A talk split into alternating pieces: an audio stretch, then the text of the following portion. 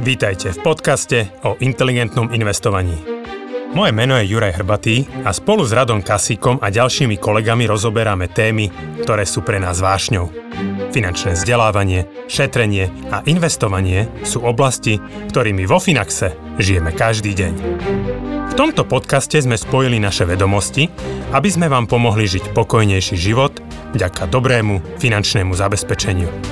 Stiahnite si do mobilu našu aplikáciu Finax a nezmeškáte nové podcasty, blogy či skvelé webináre.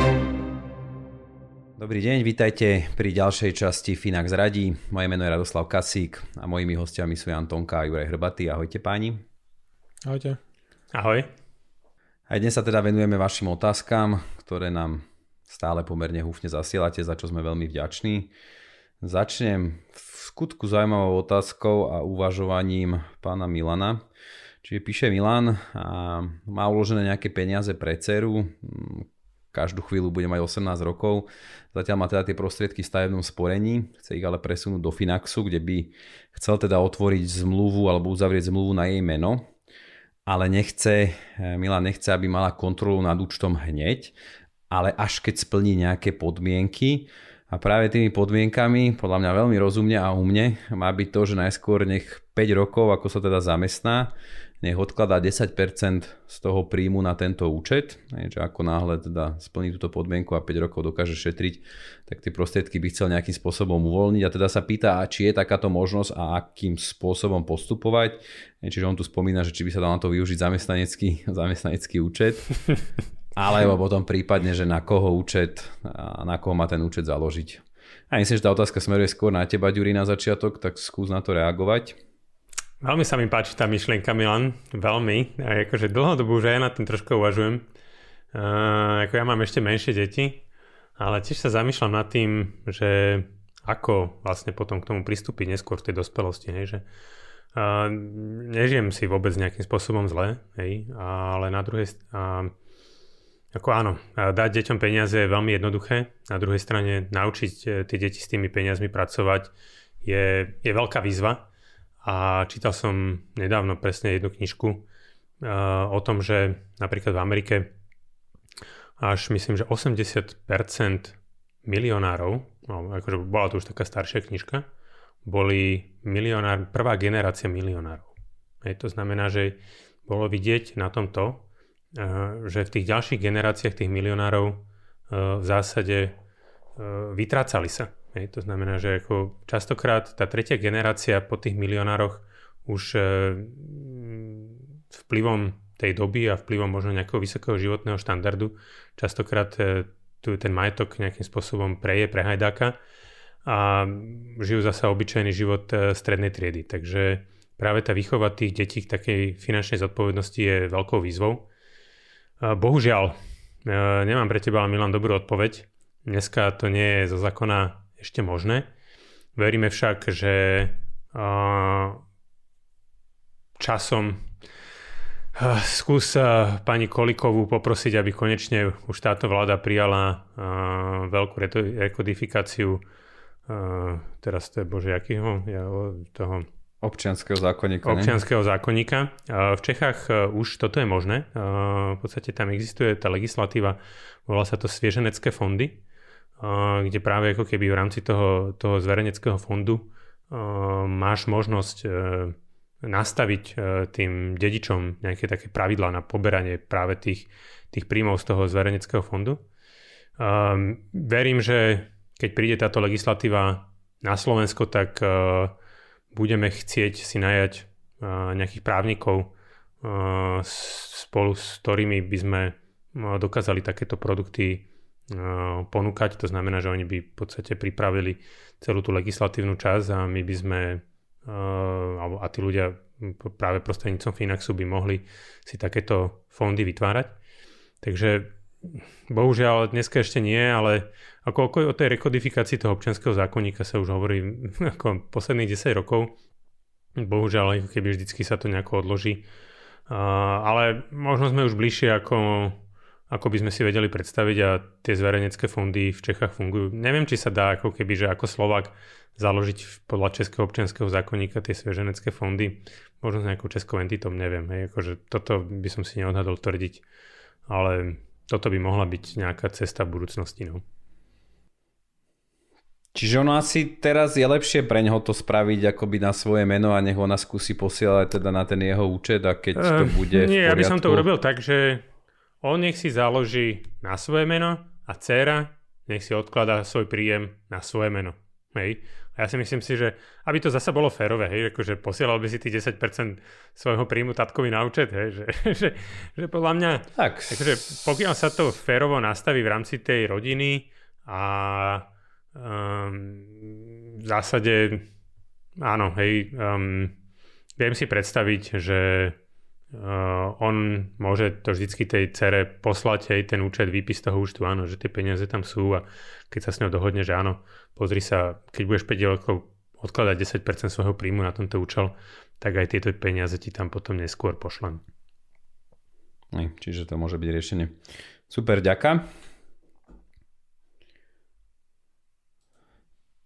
Ďalšia otázka prišla od Laca, ktorý sa teda pýta, či sa mu oplatí zobrať spotrebný úver vo výške 10 tisíc eur, kde teda on akože si to až tak úplne nekontroloval, len pozeral na stránku, myslím, že jednej banky tam to bolo uvádzané, kde by teda očakával e, úrok 6%, splatnosť by nasiahol teda na to maximum 96 mesiacov a investoval by tieto peniaze do, do Finaxu alebo cez Finax je zamestnaný, popri tom aj nejaký vlastný projekt, čiže je si toho vedomý a môže si dovoliť prísť o tých 10 tisíc eur. Otázka teda smeruje, že či uvažuje správne, že či by sme takéto konanie odporúčali a aké sú tam, aké sú tam rizika. Janči, teraz odpovedaj prosím ty. Uh, začnem tom druhou časťou. Uh, to ma celkom zaujalo, že môžem si dovoliť o tých 10 tisíc eur prísť. Akože chápem, že mladý človek si dokáže tie peniaze znovu našetriť, nie je to suma akože nedosiahnutelná ale netreba sa na tých 10 tisíc pozerať ako na aktuálnych 10 tisíc proste za život za 20, 30, 40 rokov. A táto suma sa vie mnohokrát zdvojnásobiť, cirka každých povedzme 7 až 8 rokov. A z 10 na 20, z 20 na 40, 40 na 80 a tak ďalej. Čiže aj tie malé peniaze akože v nízkom veku majú obrovskú hodnotu. A netreba ich len tak akože skúšať, že vyjde Bitcoin vyjde niečo iné, vyjde Tesla.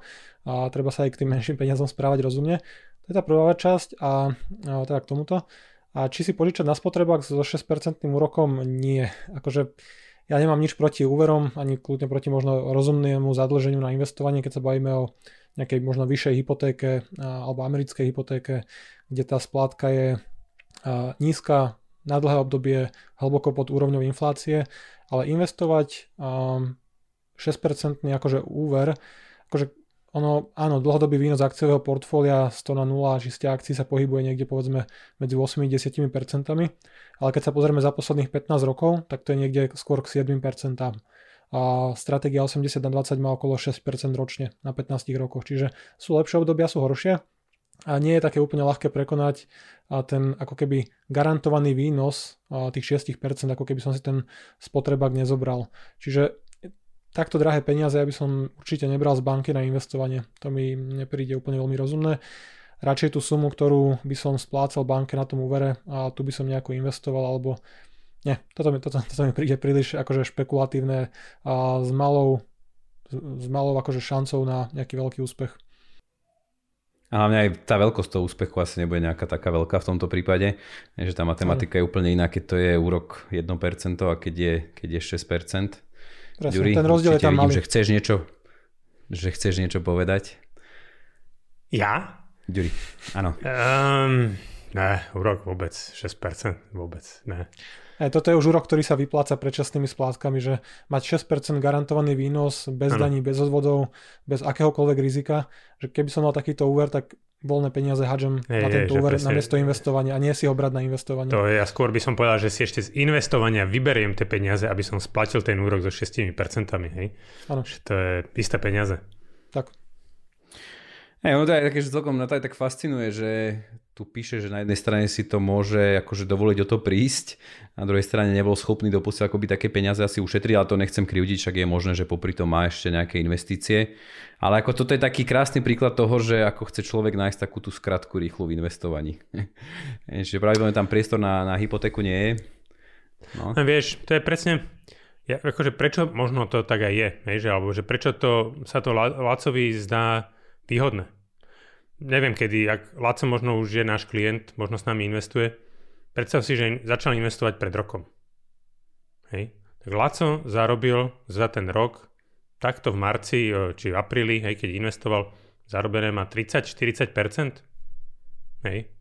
Akože ty kokos, no nepožiča si za 6%, aby som zarobil zase ďalších 30, no len tak to nefunguje, hej, že proste možno Laco investoval si vtedy úplne na tom dne, zdá sa ti to dobre. Hej. Napríklad ja na svojom dôchodku, ja som zainvestoval v 2018 hneď úplne na začiatku vo februári.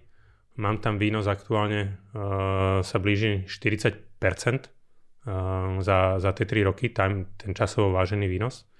Čiže sme zhruba na nejakých 11,5% ročný výnos, možno troška viac, ak som to naposledy troška popočítal. Tak áno, stále sa to zdá výhodné, ale treba povedať, že my očakávame ten dlhodobý výnos niekde na úrovni 8%. Hej? Pri tých najdynamickejších portfóliách. Hej? To znamená, že teraz boli dobré roky, môžu prísť slabšie roky. Hej? Môžu prísť stále rovnako dobré roky. Hej? To nikto nevylučuje. Hej? Len treba sa nad tým zamyslieť, že nami očakávaný výnos je 8%. Po zdanení, po poplatkoch, po všetkom v čistom. Hej? Uh, takže treba to tak brať, že tých 6, akože možných 8 voči istotne 6 je veľmi zlý pomer. Tak, tak, super, díky. A ďalšia otázočka poteší teba, Ďuri. Vytiahnem pre teba žolíka. Otázku poslal 40-ročný Zoltán z Bratislavy ktorého príjem, alebo teda domácnosti, to som si neistý, je 5000 eur. Mm, veľmi akože šetrný človek, výdavky 1150 eur zhruba mesačne, ak som to správne spočítal a pochopil.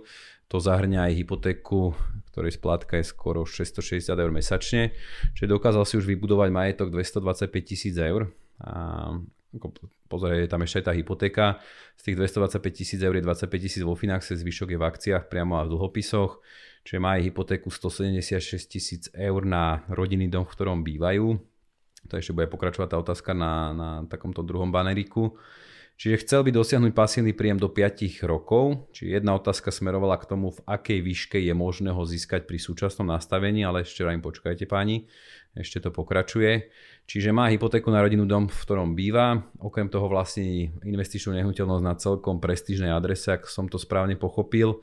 A tá nie je zaťažená hypotékou, generuje aktuálne príjem 600 eur mesačne, osobne si myslím, že to sú aj čisté peniaze už toto. A, čiže ako som uvádzal, je to, je to súčasť tých, tých 5000 eur. A akcie chce predať tento rok, a, to ako nejaký dôvod tam nebol uvedený, čiže jeho čiže otázka smeruje k tomu, ako investovať. Akože Finax? Či Nie, tak Finax je len 20, 25 tisíc, No on má majetok 225 tisíc Aha, že 25 tisíc má vo Finaxe a potom má akcie a potom má dlhopisy. 200, Hej, 200 tisíc má v akciách a dlhopisoch. Čiže ako keby z tých, z tých 200 tisíc sa chce zbaviť akcií, Takže skúste to trošku, trošku rozobrať aj jednak.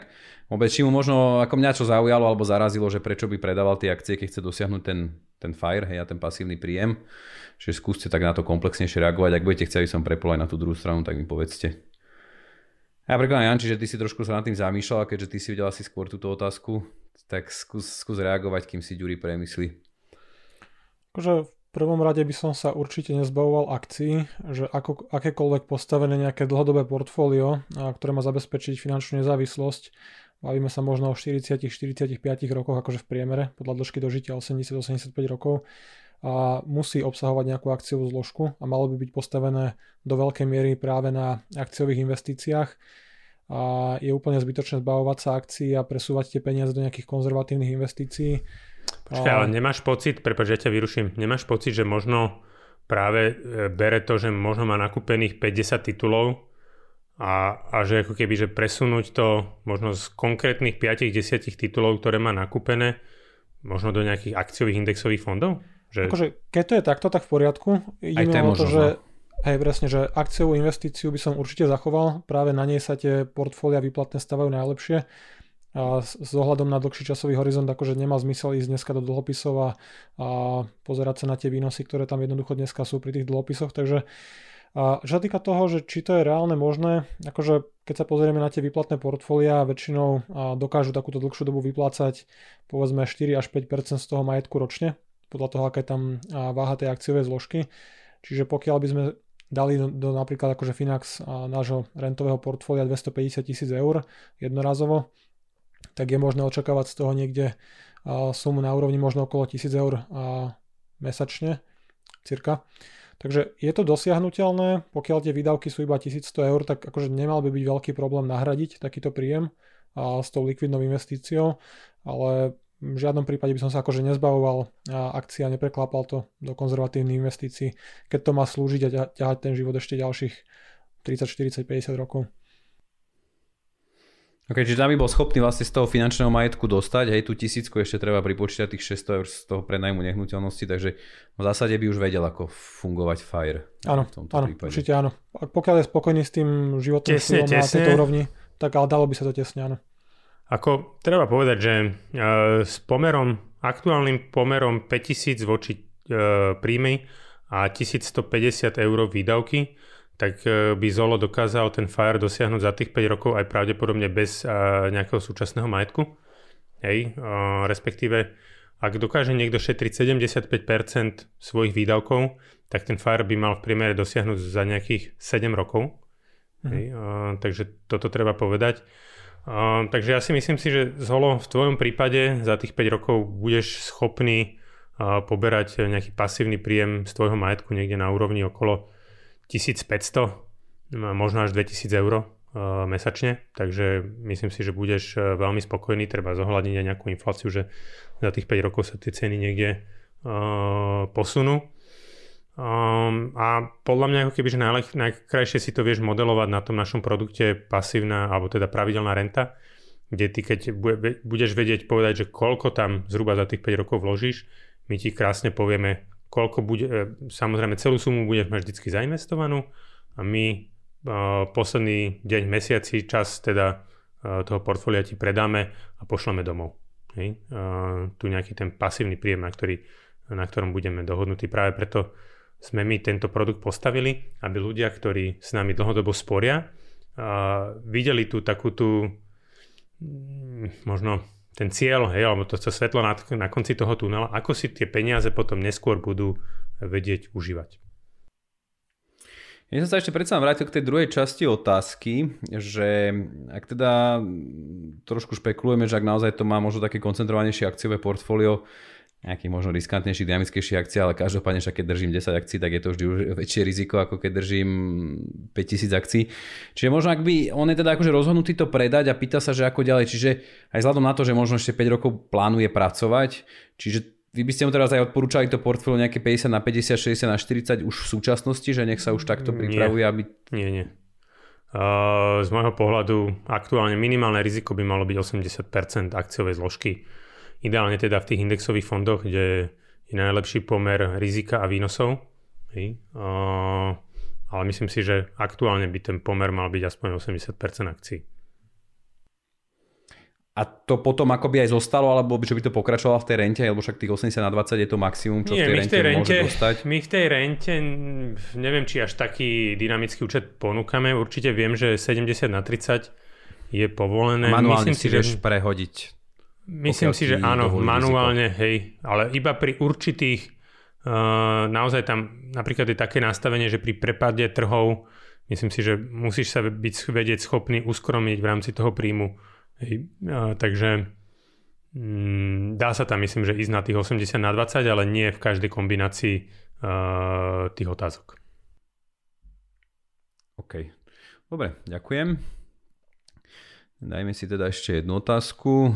A tu nám poslal Janči, 32 rokov z Bratislavy. Neviem, či si to ty Janči. príjem... Akože teoreticky príjem áno, tisíc... nie. príjem 1700 eur, dvojizbový byt na hypotéku, zostatok hypotéky 50 tisíc. Čiže hľadajú väčší byt s manželkou. Myslím, že tam bolo uvádzané, že aj majú nejaké dieťa. Áno, to by sedelo, hej, že manželka je na rodičovskej. Čiže o pol roka sa chystá do práce. Nemajú aktuálne 20% ceny prípadnej novej nehnuteľnosti. A teraz zvažujú, že ako to, ako to vyriešiť. Že či predať existujúci byt, vyplatiť ten zostatok hypotéky a požiadať o nový úver, alebo počkať, kým sa žena zamestná potom požiadať o novú hypotéku, ktorú by teda bolo potrebné dofinancovať nejakým spotrebným úverom alebo nejakým iným, iným finančným inžinierstvom a zároveň si ponechať tento súčasný byt. Zároveň aj našim klientom, kde si sporí 1,5 roka, pravidelne predpokladáme, čiže má tam, má tam až 3 ciele dôchodok, sporenie pre deti a, a finančnú rezervu. Čiže ja to otázka smeruje na teba, Janči, a ti to teda ešte ukážem, aspoň teda na úvod smeruje na teba na začiatok, že ako by si takúto situáciu odporúčal riešiť? Akože ide o to, aké, mm, aké veľké riziko alebo akú chuť hrať sa s tým Janči má. Čiže keď sa pozrieme z toho pohľadu, že ako to riešiť možno úplne ideálne, tak bolo by možné navýšiť tú aktuálnu hypotéku, keď to umožní ten druhý príjem. Predpokladám, že dvojizbový byt v Bratislave bavíme sa možno o 150-200 tisícoch, keď to príjem umožní a navýšiť povedzme o nejakých 30, 40, 50 tisíc a tie peniaze použiť ako vlastné zdroje na tú ďalšiu nehnuteľnosť, čiže netreba riešiť spotrebák nutne alebo nejaký úver zo stavebnej sporiteľne. Potom je otázka, že či ten ich spoločný kombinovaný príjem bude pre banku dostačujúci, aby zahrnul obidve tie hypotéky. Čiže jedna bude navýšená povedzme na 100 tisíc eur, čiže to je 100 tisíc, potom sa bavíme o nejakom trojizbáku povedzme za 200 až 300 tisíc a otázne je, či to bude vychádzať. Keď to nevychádza, tak je zbytočné týmto smerom asi uvažovať a jednoduchšie bude proste predať ten aktuálny dvojizbák a v tom čase, keď to bude aktuálne, a zobrať tých 100-150 tisíc eur hotovosti, časť použiť ako vlastné zdroje pre tú druhú nehnuteľnosť, ktorú budeme kupovať, tú väčšiu a zvyšok sa môže nejako rozumne investovať. Čiže akože ciest je tam viacero a všetko to závisí od tej situácie, od, tej, od tých príjmov a od toho, čo banka požičia alebo aké riziko chcú podstúpiť ako rodina. Ja by som ešte možno dodal, že dneska strašne veľa ľudí kupuje nehnuteľnosti investičné. Čiže on v podstate kupuje nehnuteľnosti s cieľom toho, aby e, ich e, potom prenajali. Čiže ako, alebo teoreticky niekto možno si kúpi nehnuteľnosť a vie aj počkať, hej? 2-3 mesiace, kým sa do tej nehnuteľnosti nasťahuje. Čiže ja by som Janči ako videl priestor aj v tom, teda Janči, ne, ne Tonka, ale toto náš, e, náš posluchač, a, že by som Janči teda videl priestor aj v tom, že, že kľudne ten byt predáš a dohodneš sa s budúcim kupujúcim, že ešte tam budeš 2-3 mesiace bývať a to ti dá dostatočný priestor na to, aby si si ty zatiaľ našiel uh, byt, hej, podľa tvojho vlastného výberu, budeš mať peniaze na účte, tá banka ti poskytne to financovanie okamžite možno aj toto by mohla byť cesta. Mm. Čo asi akože hodne závisí to rozhodnutie, ako som ja správne pochopil aj od toho, že aký príjem môže manželka očakávať, či by im to vydal na tú ďalšiu hypotéku. Ako tam asi treba počítať aj s tým, že by bola možnosť prenajať tento prvý byt, čo by tiež asi nejaký príjem mohlo generovať alebo aspoň čas hypotéky splácať. A čiže ty akože v zásade... No, dobre, ale v danom, čase, v danom čase, keď si bereš tú hypotéku, tak nemáš ten príjem, hej? Že nemôžeš... Ano, to... to ale banka nevie. Preto som aj povedal, že... Áno, keď sa s niekým dohodne, že ti bude posielať na účet 6 mesiacov, Hej. Tváriš, tváriš sa, že to máš prenajaté, akože dá sa s tým možno trošku takto akože šachovať, len hovorím, tam ide o to skôr, že či to je financovateľné, keby spoločné príjmy boli povedzme rodiny, dajme tomu 3000 eur, že tento plat plus ďalších 1300 v čistom a banka dokáže financovať do výšky 300 tisíc, tak je to zvládnutelné s tým, že kúpi sa nová nehnuteľnosť, navýši sa hypotéka na tej pôvodnej a pri 100 tisícovej hypotéke na dvojizbáku splátka bude niekde okolo 350 eur mesačne, čo by nebol problém vykryť akože z toho nájomného keby sa ten byt reálne prenajal, že ešte by to niečo zarábalo, byt by zostal presina, to myslím bol aj cieľ, ktorý tam písal, že nad tým zvažuje, čiže dalo by sa s tým pohrať, tých scenárov tam je veľa, ide o to, že aký by bol ten kupovaná nehnuteľnosť tá druhá, pokiaľ by išlo o nejaký byt v novostavbe, tak tam by bola presne tá situácia trošku jednoduchšia, že na začiatku možno stačí dať tých 20% vlastných zdrojov, čiže povedzme z tej navýšenej aktuálnej hypotéky, presne sa dá naplánovať, kedy sa budem stiahovať, kedy je kolaudácia, do toho času možno ešte aj ten dvojizbak trošku porastie a potom to jednoducho preklopím. Presťahujem sa, jeden byt prenajmem do druhého, akože a plynulo, plynulo sa presťahujem, takže hovorím, akože sú riešenia, on ide o to, že aká bude príjmová situácia, že to je úplne najkľúčovejšie. Hej, čo aj presne tak som to akože sumarizoval, nepočítal som s tým, s tým prednajmom hneď, ale že presne, že závisí od toho príjmu aj manželky, že aký bude. Dobre páni, tak ja vám opäť raz ďakujem a za vaše cenné informácie. Verím teda, že sme našim poslucháčom a divákom pomohli. Opäť sa teším do skorého videnia, do skorého počutia. Majte sa zatiaľ pekne. Všetko dobré, do počutia, dovidenia. Do počutia. Do počutia.